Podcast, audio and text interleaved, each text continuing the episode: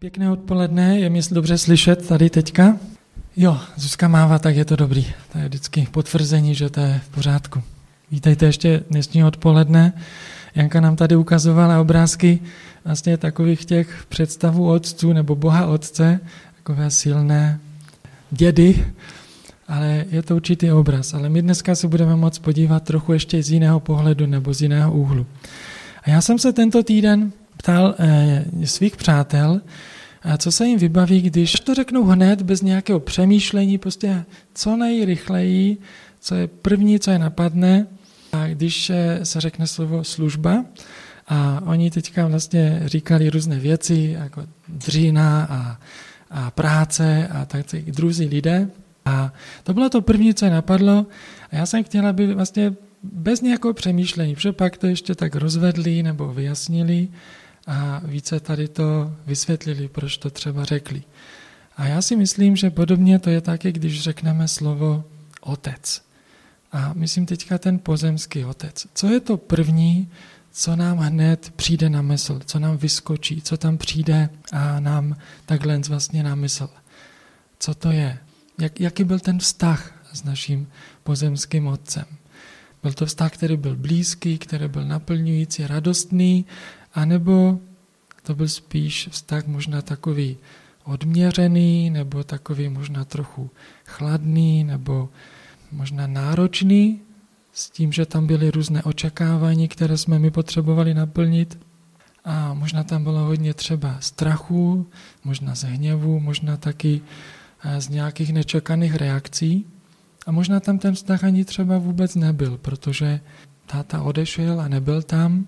Všechno to vytvořilo vlastně základ pro to, jak my dneska vnímáme a jak pro nás vlastně je a co to pro nás znamená ta představa otce. Psychiatr doktor James Scheller, on díky tomu, že vlastně pracoval se spousta lidma a setkával se s nima, a, a tak on, on vlastně říkal, že u jeho pacientů se často opakovalo jedno společné téma. Bez ohledu na to, jestli to byli muži nebo ženy, tak tam bylo to, že oni hluboce toužili, aby jim někdo byl otcem. Oni toužili potom, aby jim někdo byl otcem. A dokonce i šedesátníci nebo i sedmdesátníci, její staří lidé vlastně tady toto zmiňovali. A on říká, že tady tato potřeba je často skryta. Je jako taková hluboká řeka, která je pod povrchem, nebo jako určitý hlad, který není vidět, ale je stále přítomný. Tam v těch odpovědích zaznívaly slova jako chtěl bych, nebo chtěla bych, aby tady byl otec, abych si s ním mohl povídat, nebo abych se mohl něho opřít a, a tak dál.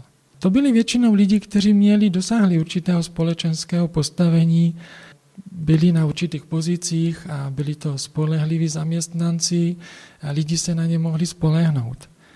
Ale přesto ve vztahu k otci oni vlastně zakoušeli hlad, a nějakou touhu nebo zklamání.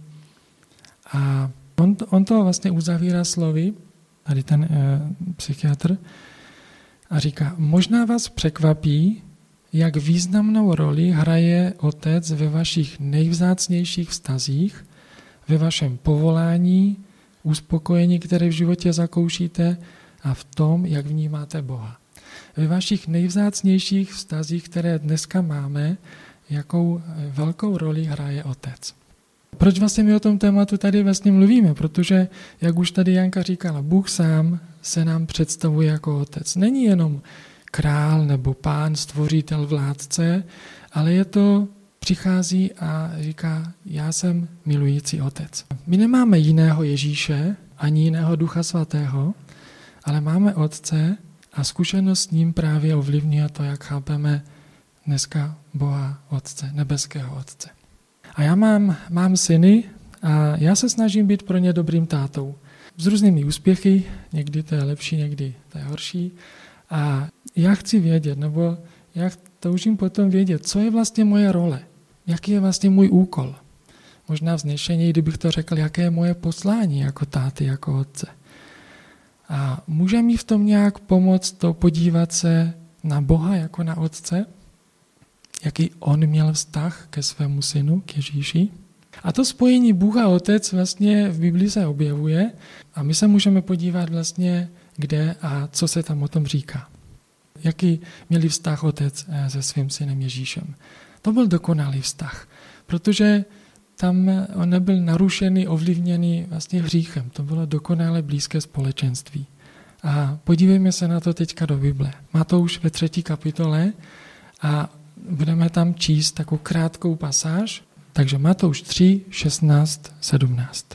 Když byl Ježíš pokřtěn, vystoupil hned z vody a hle otevřela se mu nebesa a spatřil ducha božího, jak se stupuje jako holubice a přichází na něho.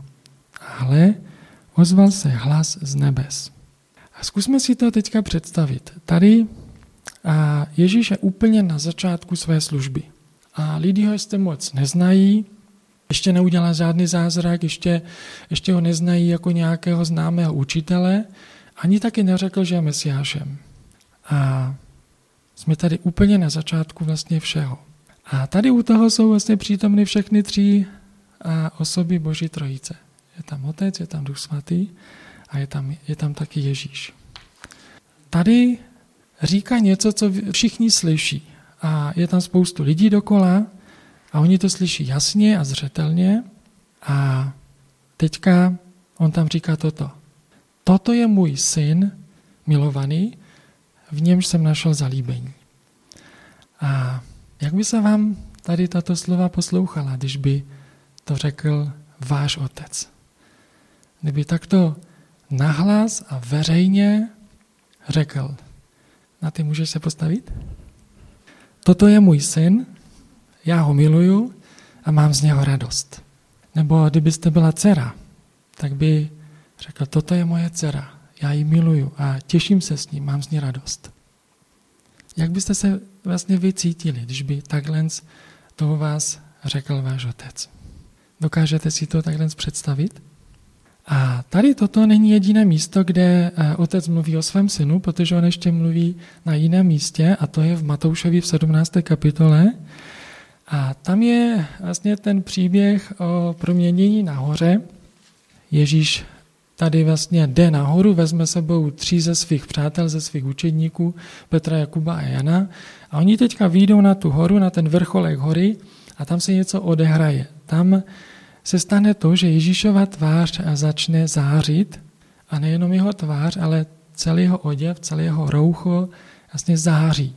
A jsou tam dvě postavy, které s ním rozmlouvají.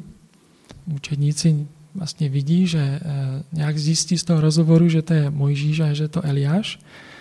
A teďka Petr, ten tam vlastně říká, tak je nám tady dobře, tak aby zachoval tady ten okamžik, tak tam chce teďka pro ně postavit stany, aby tam zůstali. A on se nabídne, že tam vlastně vybuduje eh, tady ten, ten stánek pro ně.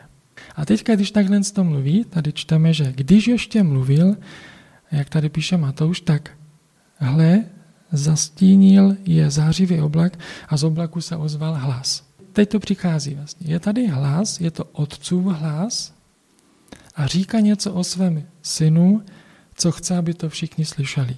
A co tady říká? On tady říká, toto je můj milovaný syn, v němž jsem našel zalíbení a toho poslouchejte. Úplně to stejné, co říká při tom křtu. Dvě různá místa, ale říká to stejné.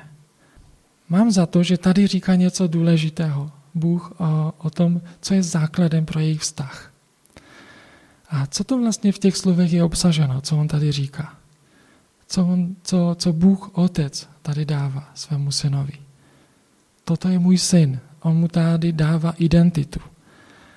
Říká, je milovaný. Je tady láska. Pak říká, v něm se našel zalíbení. Identita, láska, zalíbení. A pak tady je toho poslouchejte. Tady v tom eh, podruhé, tady to vlastně zaznívá a nezazní to při tom křtu, ale zaznívá to tady na té hoře. A tady to Bůh přidává. Co, proč to tam je? Proč to tam říká? A neřekl to vlastně při, tom, eh, při té první situaci u toho křtu. Ten kontext, který tam je na té hoře, tak zdá se, že tam se odehrává něco důležitého, protože vlastně Ježíš tady je v centru pozornosti. Na něho se upíná vlastně celá pozornost. Jeho tváře září a on tam je prostě ten, o koho se tady jedná. Ale proč se tam objevují ti dva lidé, ty dvě postavy? Je tam Mojžíš a je tam Eliáš. A Mojžíš, ten vlastně předpověděl, že skrze jeho zákon vlastně přijde vysvoboditel, který byl dán skrze Mojžíše. A Eliáš podobně. On, když se vrátí, tak to bude předzvěstí toho, že Mesiáš přichází. Oba dva tam vlastně byli potvrzením toho, že Ježíš je skutečným Mesiášem, který teďka vlastně přichází, že on je tím Mesiášem. Tady Bůh Otec uvádí Ježíše do toho postavení, kterému náleželo, kterému patřilo. A Petr tady má nápad ještě teda s těmi stany a říká, jak to tady vyřeší, jak, to, jak on to tady zařídí, aby jim tam bylo dobře. Bůh říká, ne, poslouchejte Ježíše, jeho poslouchejte. Vlastně takové určité napomenutí. Není to o tobě, co ty tady uděláš, nebo jak to vymyslíš, nebo jaký máš nápad vůči Petrovi. Ale říká, toho poslouchejte. Dávám určité postavení, toho poslouchejte. Důležité postavení, které Ježíš měl mít. A tady vlastně ty dvě místa, nebo ten příběh mluví o tom, jaký má vztah Bůh se svým synem. Ale jaký je vztah syna ke svému otci. A otci se taky můžeme podívat do Jana do páté kapitoly. V té páté kapitole je celý takový příběh popsaný, nebudeme teďka se zabývat těmi detaily, ale spíš se podíváme na to, co se tady jedná. Takže tady je určitý konflikt. Ježíš tady má konflikt s náboženskými vůdci. Byla sobota a právě v ten den Ježíš uzdravil nemocného člověka, ochrnutého. A oni se naštvali. Tady ti židovští představitelé prostě byli naštvaní. Doslova bychom řekli, že úplně zuřili, že, byli, že ho, usilovali ho zabít. A Ježíš se tady na ně eh, reaguje slovy, nebo brání se slovy a říká, můj otec až dosud pracoval, já taky pracuji. Není to zvláštní? Oni jsou naštvaní, oni prostě jdou po něm a on říká, můj otec až dosud pracuje, já taky pracuji. To je docela fakt zvláštní taková obrana, nebo vlastně co on říká, jak reaguje tady na ty vůdce. On mohl říct přece, dívejte, on už byl 38 let tady ochrnutý. Však přece nemůžeme už mu to prodlužovat. Však je to správné ho teďka uzdravit. Nebo mohl říct, a přece nosit lehátko to není žádná práce. Nebo mohl říct, dívejte, já už jsem docela takový známý jako učitel, tak dejte si trošku pozor, mám tady docela příznivců, jako na své straně, ještě byste na ně narazili. Nebo mohl říct na, ten, na tu hrozbu, na ten útok, on mohl stejně tak zareagovat určitou hrozbou, protože víme, že on kdyby chtěl, tak za ním stojí řada vlastně andělských bojovníků. Ale Ježíš takhle tady nereagoval. On, on měl tady pevný základ, protože on se postavil na svůj vztah ke svému otci. Říká, pracuji, protože pracuje můj otec. A vidíte tady, jak on reaguje s tou identitou, kterou mu předtím otec svěřil. A on Ježíš věděl, kdo je, protože věděl, čí je. A věděl, co má dělat, protože věděl, komu patří. Jeho otec pracoval, proto on taky pracoval. A oni tady ti eh, náboženství představitelé, oni, oni hned pochopili, o čem mluví, že tady mluví o identitě, protože oni tady, jak Jan píše, pro toho Židé ještě více usilovali zabít, že nejen, že rušil sobotu, ale také Boha nazýval svým vlastním mocem a činil se tak roven Bohu. Jan 5.18. Tady ti židovští představitelé se vlastně naštvali a říká, počkej, počkej, to teda jako ne. Ty tady vlastně říkáš, kdybys byl boží synem, tak bys byl někým skutečně důležitým nebo někým jako fakt velkým. To nejde, přece něco takového nemůžeš tvrdit. Pamatujme na to. Identita vám dodává hodnotu. A Ježíš jako boží syn měl nesmírnou hodnotu. A pokud je identita darovaná a nikoliv zasloužená, obstojí i v tlaku, kdy je napadána. Já to řeknu ještě jednou. Pokud je identita darovaná a není zasloužená, tak obstojí i v tlaku, když je napadána. Přesně tady to bylo takhle s Ježíšem. On čelil vlastně tomu hněvu, to byl zuřivý hněv, ale on s ním nehnul. Oni se ho snažili zabít, ale on se nesehnul, neutekl, neschoval se. A, ale ani na ten hněv nereaguje nějakým protiútokem. Proč? Protože on pevně stal na tom, že je Boží syn. A identita vnáší jasno do situace, ve které člověk je. Co mám dneska dělat? Nedělej nic sám od sebe. Dělej to, co vidíš svého otce. A pak to pokračuje. Tady je další překvapení. Ježíš tady mluví, neboť otec miluje syna a ukazuje mu všechno, co sám činí a ještě větší skutky, než ty mu ukáže, abyste vyžasli. Jan 5.20. Otec miluje syna. On tady mluví o lásce. A pořád jsme tady v té situaci toho hněvu. To není nějaké povídání někde na louce, ale on tady teďka mluví o lásce. Otec mi miluje. Není to trochu zvláštní, tady toto? Představte si, že byste v podobné situaci, kdy někdo mocný by se vás snažili zabít za to, že jste prostě v nějaký nevhodný den pomohli někomu potřebnému, někomu, kdo byl v nouzi. Vy se teďka máte veřejně hájit a vaše první odpověď by je neuspokojila, spíš naopak by ještě více rozuřila, úplně do ruda, do červena, prostě vrcholné naštvání. A co vy řeknete? Ale hoši, měli byste vědět, že mi otec miluje. Ježíš to tady říká. Opravdu? Máme představu o lásce, že to je taková ta pěkná romantická láska, večeře u svíček a, a koukání na západ slunce a krásný úsměv a já nevím, co všechno ještě. Ale tady ta otcová láska není taková. Ona tady jedná, ona je tady aktivní, je tady taková zapálená. Ta otcová láska se nebojí o sobě dát najevo, že říká, otec ukazuje synu vše, všechno, on mu ukazuje, něco dělá a co činí. A nestydí se to taky ukázat s druhým, abyste žasli, tady čteme, abyste žasli nad tím. Ta jeho láska je takový mocný štít, když vlastně jsou těžké věci, když lítají ty šípy a z druhé strany, které se člověk může pevně postavit, ani pevně stát. Otcová identita dává hodnotu. Otcová láska dává, zajišťuje bezpečí. My můžeme vědět, že otci na mě záleží. Já nejsem sám, on sdílí se mnou své srdce, já ho znám, já ho můžu, můžu mu důvěřovat. A proto já se nesesypu, když mi ostatní odmítají. A čím to je? Je to tím, že mi otec přijímá a miluje. Ta otcová láska mě takhle obklopuje a vytváří ten prostor, ve kterém já můžu být a zůstávat v bezpečí. Neustále. A když teda tady toto řekne otec, že miluje syna, to je jedna věc. Otec miluje syna. Ale když to řekne syn o otci, tak to je něco, je něco jiného. A vidíme, že Ježíš tu otcovou lásku přijal a taky ji vlastně zakoušel.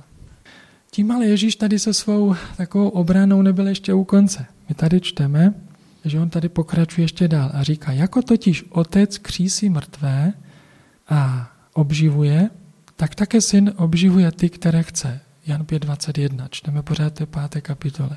Jako otec křísí mrtvé a obživuje, tak také syn obživuje ty, které chce.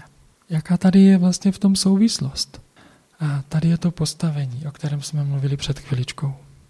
Otec vytváří prostor pro svého syna, aby se k němu syn mohl připojit. A já jsem miloval vždycky to, když, eh, jak jsem ještě byl malý a většinou na podzim jsme orali a jsme traktor a já jsem miloval, když mě táta takhle vzal k sobě a já jsem mohl vlastně mu po boku být a sedět a řídit ten traktor a to byly pro mě vlastně takové okamžiky, kdy já jsem byl blízko se svým otcem a kdy on mi takhle udělal místo, aby já potom třeba později v dospělosti mohl to dělat sám a mohl to převzít vlastně potom po něm. Dobrý otec vytváří prostor pro svého syna nebo pro svoji dceru. To je taky ten jeden z důvodů, proč právě mohl tady Ježíš říct, jako otec křísi mrtvé obživuje ty, které chce. Vždyť otec ani nikoho nesoudí, ale všechen soud svěřil synu. tak to ještě pokračuje. Teďka tady mluví o nějakém předávání věcí.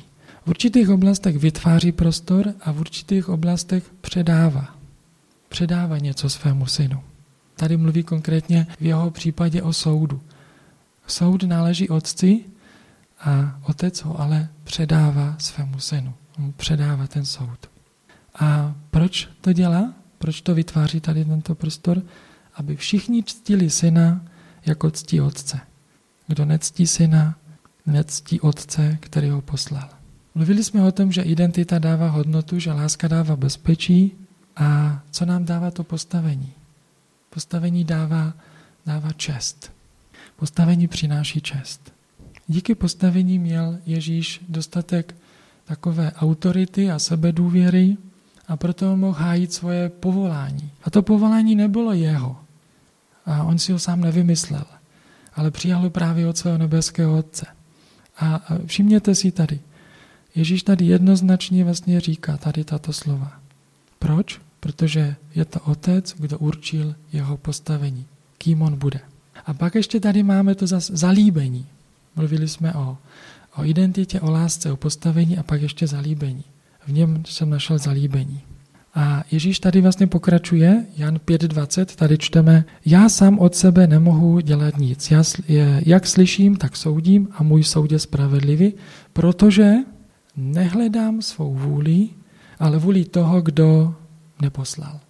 Co vlastně tady pán Ježíš říká? On tady říká, nedělám to, v čem mám zalíbení já, ale to, v čem má zalíbení můj otec. Co se líbí otci, v čem on má zalíbení, ne to, co já chci. Nehledám svou vůli, ale vůli toho, který mě poslal. A říkáme, jediné přání je potěšit mého otce. Je to motivace, která mu dodávala sílu.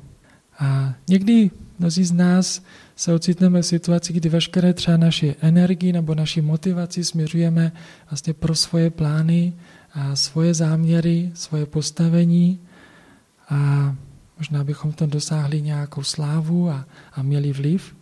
Pán Ježíš vlastně tady měl na mysli, když těm židovským představitelům o ním říká, jak vy můžete uvěřit, když přijímáte slávu jední od druhých, ale slávu, které od jediného Otce nehledáte? Mluvil jim o jejich slávě, kterou oni si hledali sami. Máme identitu Otcovu, která nám dává hodnotu, máme lásku, která nám dává bezpečí, máme Otcovo zalíbení, které nám dává motivaci a máme Otcovo postavení, které nám dává čest. Otec to dává a syn přijímá. A toto jako syn, jako dcera mám ve vztahu se svým nebeským otcem. Bůh nám dal novou identitu svých dětí. V Římanům 8. kapitole čteme tato slova, Janka už to trochu zmínila a já to přečtu celý v kontextu. Římanům 8, 14 až 17. Ti, kdo se dají vést duchem, jsou synové boží. Nepřijali jste přece ducha otroctví, abyste opět propadli strachu, nebyž přijali jste ducha synoství, v němž voláme Abba Otče. Tak boží duch dosvědčuje našemu duchu, že jsme boží děti. A jsme-li taky děti, tedy i dědicové, dědicové boží, spolu dědicové Kristovi. Synové boží jsou ti, kteří se dají vést duchem. Ti, kdo se dají vést duchem, jsou synové boží, tady čteme. A nepřijali jste ducha, abyste se opět báli, abyste měli strach, ale přijali jste ducha synoství, v něm voláme Abba, tati, otče. Jak je smutné, když boží děti žijí jako sirotci. Sirotek. Jaké, jaké rysy, jaké charakteristiky má sirotek? Čím se on vyznačuje? Jaké, kdokoliv můžete říct. Nemá otce. To je podstata sirotka. Ale je tam nejistota, opuštěnost, strach, nezná lásku. Mhm je tam, ano, nejistota, musí vlastně si věci zařídit sám, zajistit je, protože vlastně nemá někoho, kdo by mu v tom nějak pomohl, nebo právě ten strach, co bude v budoucnu, jak to bude, starostí o ty věci. A taky možná i taková určitá kontrola, protože já to nějak musím si tady teďka zařídit, já to musím nějak ovládnout, ty věci, ať už třeba situaci nebo druhá lidi. Protože vlastně z toho aj to je jediný zdroje hodnoty, z čeho on může čerpat, že něco, já tady budu na něčím třeba něco ovládat nebo kontrolovat. Možná někdy přecitlivělost na různé situace, možná taková určitá bázlivost a tak dál. A Paul Tripp je pastor americký a taky autor knih. On tady v té souvislosti používá takový termín amnézie identity. Amnézie víme, že to je něco, je to ztráta paměti a to spojení amnézie identity znamená, že já zapomenu na to, kým jsem. A když já zapomínám na to, kým jsem, tak vlastně otevírám dveře určitým pochybnostem a možná strachu, možná bázlivosti. A tato vlastně amnézie teďka způsobuje to, že já se cítím slabý, i když v něm jsem silný. Já se cítím osamocený, i když duch ve mně žije, ve mně přebývá. To je nemožné být sám. Cítím se nemilovaný, i když vím, že Bůh mě hluboce miluje. Možná se cítím nehodný, i když Ježíš za mě dal svůj život. Když zapomenu na to, kým jsem, kým jsem v Kristu, tak co ti zůstane? Vlastní já. Jak se to ještě projeví? Chci to získat do druhých lidí. Mhm. Hledám to někde jinde, že? U druhých lidí. Ale když já zapomenu na to, kým jsem v Kristu, tak pak mi vlastně zůstane určité vlastně zákonnictví, určitá pravidla, které já vlastně naplňuju a jednám podle nich. A my víme, že kdyby to takhle stačilo, jenom žít podle nějakých třeba pravidel nebo nějakých věcí, tak víme, že by vlastně to znamenalo, že Ježíš by vůbec nemusel přijít. Stačilo by, kdyby nějak Bůh tady vlastně zhodil z hora Biblii, takhle na nás a řekl tak a to stačí a odešel by. Ale on neodešel. On neodešel. On nás pozývá do vztahu, do blízkého společenství, které on má se svým synem, naším spasitelem, Duchem Svatým, naším pomocníkem, naším rádcem. On nás učinil součástí velké rodiny, jeho velké duchovní rodiny. A taky nám připravuje místa, kde jednou budeme spolu. A v blízkém vztahu s ním. Otázka. Žiju já jako sirotek? A kdy se to děje? A v jakých možná situacích? Přemýšlejme chvilku tady o tom teďka. Kdy já sklouzávám nebo zapomínám na to, kým jsem a reaguju nebo přemýšlím jako sirotek. V jakých to je situacích, nebo jakých, impulzech, v jakých impulzech to je, na, na co já reaguju, co to spouští, otevírá. Já najednou se dostanu do té amnézie identity. Přemýšlejme chviličku tady o tom.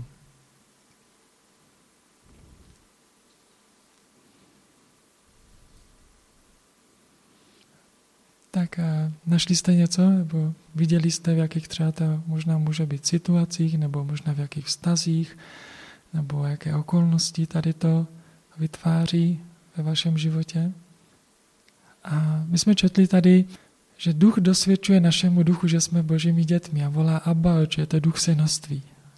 My potřebujeme vlastně poslouchat ducha, naslouchat jemu, abychom odmítli ty lži, které vlastně nám říkají, si sám, nestačíš na to, nebo si nehodný. To jsou lži, které potřebujeme odmítnout a poslouchat ducha, protože duch to v nás upevňuje, ujišťuje, utvrzuje, co je, co je tou skutečností, jaká je boží láska k nám. Žálm 68, prvních sedm veršů teďka přečtu a poslouchejte, o čem tady vlastně se mluví. Povstane Bůh a rozprchnou se jeho nepřátele. Na útěk se před nimi dají, kdo ho nenávidí. Odváne žije jako dým, tak jako taje vosk před žárem ohně, tak zhnou před Bohem své volníci.